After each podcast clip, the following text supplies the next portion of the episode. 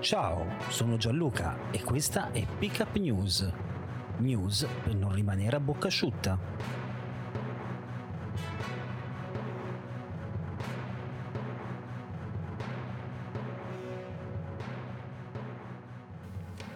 E benvenute amiche, benvenuti amici di Pickup News in questo nuovo appuntamento con il podcast che non dovrebbe mai lasciarvi a bocca asciutta. Io sono Gianluca e oggi è martedì 12 settembre 2023. Inizio subito ringraziandovi, non l'ho fatto ieri perché ancora dovevo uh, capire e, e soprattutto metabolizzare i dati, ma è stata una grande ripartenza, tantissimi eh, ascoltatori, tantissimi tantissimi nuovi ascoltatori eh, da, parte, da tutte le parti d'Italia e del mondo, perché addirittura abbiamo ascoltatori persino dal Giappone e dal Canada, per farvi capire fin dove può arrivare questa uh, voce pessima e soprattutto fin dove può arrivare l'informazione del mattino, quel momento in cui insieme dibattiamo delle notizie più interessanti della giornata passata e degli eventi che invece ci saranno durante questa giornata giornata, eh, in tutte le giornate in cui questo podcast va in onda, quindi dal lunedì al venerdì, tutti i giorni, così che poi quando arriviamo al bar, quando arriviamo al lavoro, quando arriviamo a scuola, quando insomma c'è da dibattere, sappiamo un minimo su cosa confrontarci.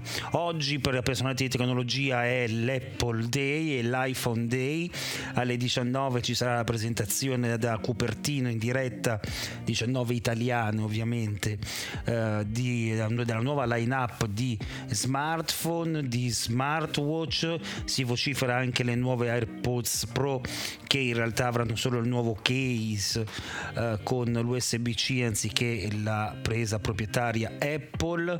E magari si parla e si vocifera anche di eh, nuovi iPad Air, iPad mini e una rivisitazione dell'iMac, quindi dello schermone smartphone col computer integrato.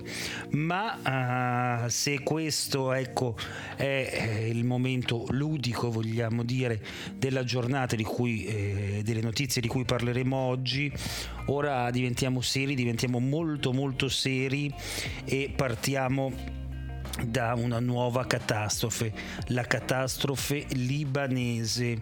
Inondazione dighe crollate per l'uragano Daniel, ci sono almeno 2000 morti, sommersa anche Derna che è una delle città simbolo della Libia. Due dighe sono crollate dopo la tempesta, edifici nel fango, quartieri residenziali distrutti, migliaia di persone risultano disperse.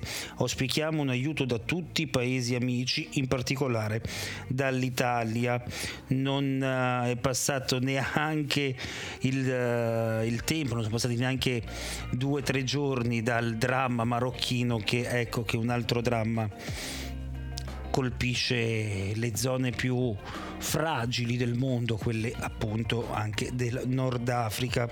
Dove è finito il re del Marocco? Si domandano in tanti a proposito del sisma marocchino Mohamed VI e eh, la protesta che si alza nel popolo e nell'opinione pubblica marocchina sta più a Parigi che in patria e chissà con chi sta a Parigi. Dal terremoto alla sua prima apparizione nel video della riunione di lavoro sono passate 18 ore di silenzio assoluto, ritardi, mancanze, malumori e il misterioso inner circle. Insomma, in tanti si domandano cosa sta succedendo a Mohamed VI, un tempo salutato come un modernizzatore laico. E probabilmente finché le cose vanno bene è molto semplice passare da eroi, da innovatori, poi quando c'è da sporcarsi le mani veramente, ecco che vengono fuori le falle. È come se i disastri naturali non bastassero, dall'altra parte del mondo, in Oriente, si gioca alla guerra. Sì, 39 aerei e navi su Taiwan, il messaggio agli Stati Uniti d'America allo spettro della distruzione reciproca assicurata. E sì, perché le tensioni fra Cina e Taiwan non sono un mistero, non sono mai state nascoste e ora proprio mentre la Cina è in difficoltà economica, ecco che si torna a parlare e a minacciare l'isola felice, tra virgolette, di Taiwan perché ci si sente proprietari di quelle terre e del eh, potere sia economico che umano di quello che eh, non è più un paese che deve stare alla dittatura o meglio alla Repubblica cinese eh, agli ordini di questa. E eh, tra l'altro eh, mentre si discute e si minaccia questo il treno blindato del presidente del dittatore in questo caso il corretto dire dittatore della Corea del Nord Kim è partito e ehm, raggiungerà Putin incontrandolo si dice già questo mercoledì però sappiamo quanto mistero ci sia intorno a, queste, a questi incontri a questi leader del male moderno, questo possiamo dirlo senza paura di essere tacciati come eh, irrispettosi, ecco, non trovo altri termini. Purtroppo il gancio è triste perché abbiamo parlato del treno di Kim e torniamo a parlare di Brandizzo. Ha parlato in esclusiva per il TG1 la dirigente di Reti Ferroviarie Italiane che non diede l'ok ai lavori. Sono ancora scossa ma non potevo fare di più. Ho fatto solo il mio dovere. Ho detto di no tre volte a quei lavori ma non sono stata ascoltata. Sono orgogliosa di di quello che faccio e insomma ora la palla passa alla scatola nera del treno sicuramente che entro due mesi ci dirà cosa è successo su quei vagoni quali avvisi sono arrivati al macchinista anche se non è che ci vuole molto a capire che non è arrivato alcun avviso e le responsabilità del sopravvissuto tecnico sempre di reti ferroviarie italiane che a quanto abbiamo appreso dal video di una delle vittime ha detto voi lavorate se arriva il treno vi avverto io e vi spostate dall'altra parte. Cioè davvero un modus operandi vergognoso ma devo stare attento perché sono stato tacciato di parlare un po' troppo di pancia ultimamente. E allora Veniamo alle notizie tragiche di giornata e non sto parlando della positività al testosterone di Pogba nella prima partita di questa stagione calcistica 2023-2024. La Juve valuta i prossimi passaggi, il francese rischia 4 anni di squalifica, insomma ora bisogna capire se realmente Pogba fa, ha fatto uso per migliorare le proprie prestazioni di testosterone o se questo era presente in qualche farmaco che ha preso in maniera un po' troppo leggera. Ma ehm, tornando in Italia all'Istituto Superiore di Sanità via Brusaferro arriva il cugino di Fazzolari e quindi parente stretto e amico facente parte del cerchio magico della Premier Giorgia Meloni che è formato appunto da Fazzolari, dalla sorella Arianna e dai suoi fedelissimi. La Premier rimescola le carte in vista delle elezioni europee e delle tensioni con Forza Italia e Lega. Insomma, quella bella sintonia che si era raccontato durante le campagne elettorali, ecco che si scopre non essere poi così forte, così eh, stretta e anche alcuni di Fratelli d'Italia iniziano a mollare la presidente e non so onestamente per quale lido. Ma le notizie invece che eh, più hanno, cioè, mi hanno scosso e credo colpiscano molti di voi perché vedendo i dati eh, molto pubblico arriva dalla Lombardia. Eh, arriva da Milano, Milano che vede una nuova vittima del, della strada, in realtà al momento è ancora viva, ma gravissima, una ciclista che è stata investita da un'auto lungo il naviglio pavese. Una donna di 55 anni stava pedalando verso sud in direzione Viale Famagosta, talvolta una vettura che viaggiava nella stessa di- direzione. È stata ricoverata in coma al niguarda con un trauma caranico e la situazione è molto molto uh, seria, è rimasta gravemente ferita in varie parti del corpo, ma quello che più desta preoccupazione ovviamente è, è il trauma cranico che sappiamo essere un punto molto delicato. Ora le cose sono due Milano, secondo me, non è fatta per le biciclette.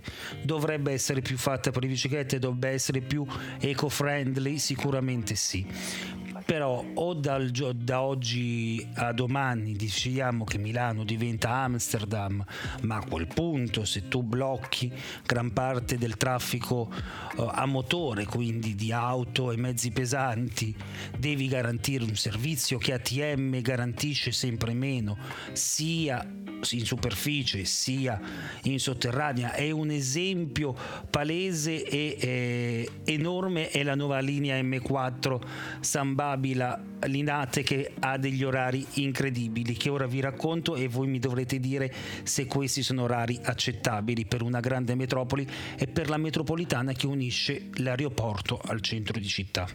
Allora, la linea che serve l'aeroporto segue i seguenti orari: dal lunedì al giovedì dalle 6 alle 22 e dal venerdì alla domenica dalle 6 a mezzanotte e mezza durante la notte ci sono i pus notturni della notturna M4, ma ora voi dovete dirmi se è normale che una uh, metropolitana automatica, che quindi non ha bisogno della presenza umana, abbia degli orari da boutique del centro, perché fondamentalmente questi sono orari da boutique del centro come se non, sanno, non sapessero che ci sono dei voli che partono alle 6 del mattino e quindi la metro deve essere attiva già dalle 5, dalle 4 e mezza come minimo e voli che rientrano sempre dopo la mezzanotte, quindi dovrebbe essere attiva sempre fino all'una, alle 2. No, non facciamo finta di nulla. E poi i mezzi di superficie, ma questo se vivete a Milano, se avete amici che vivono a Milano ve lo possono garantire, sono sempre più sparuti con attese per un tram che arrivano a toccare i 20-25 minuti che è un tempo inammissibile d'attesa per una grande metropoli. Allora vogliamo diventare come Amsterdam, vogliamo diventare come Berlino che ha trovato con le vie larghissime modo di far convivere traffico veicolare, traffico pubblico con i mezzi e eh, traffico green in bicicletta? Bene, allora andiamo a vedere ogni quanto passa il tram a Berlino, ogni quanto c'è una corsa della metropolitana, che orari fa la metropolitana di Berlino. Andiamo a vedere e ad analizzare, a confrontare questi dati.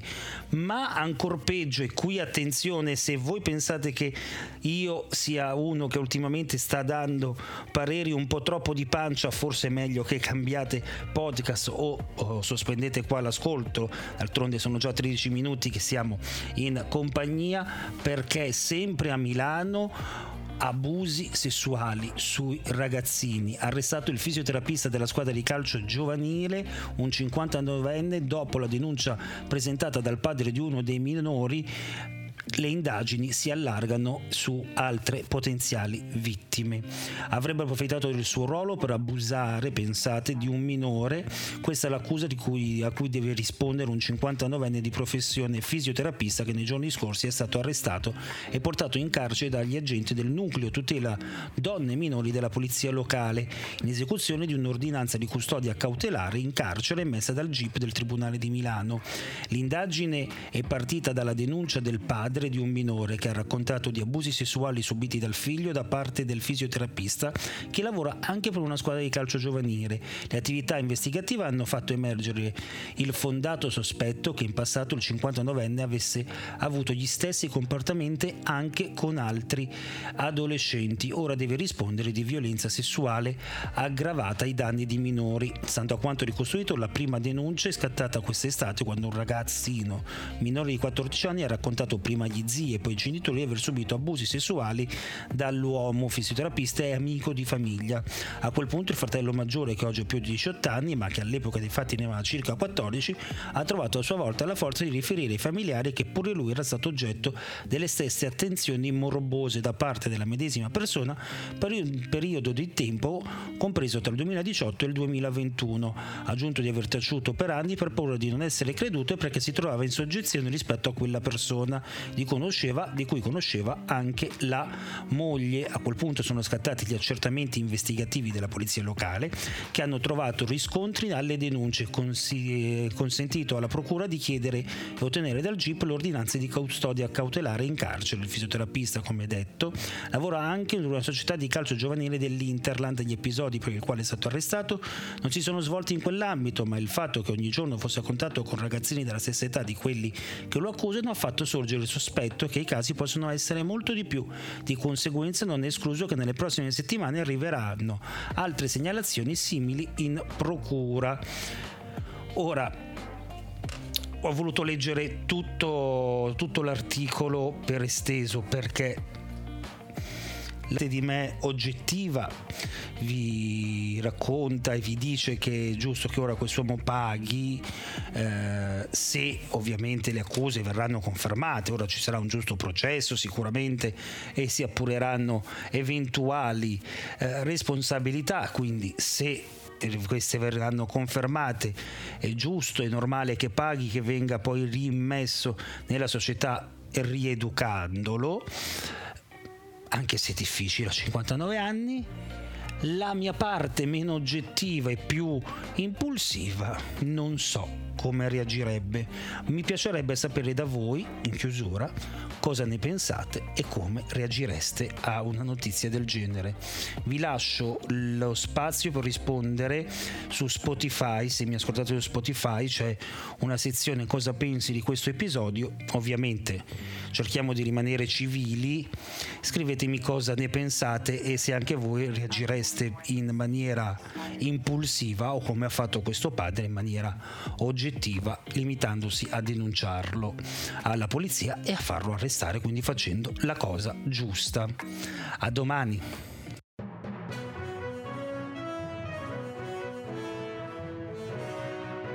Ciao, sono Gianluca e questa è Pickup News.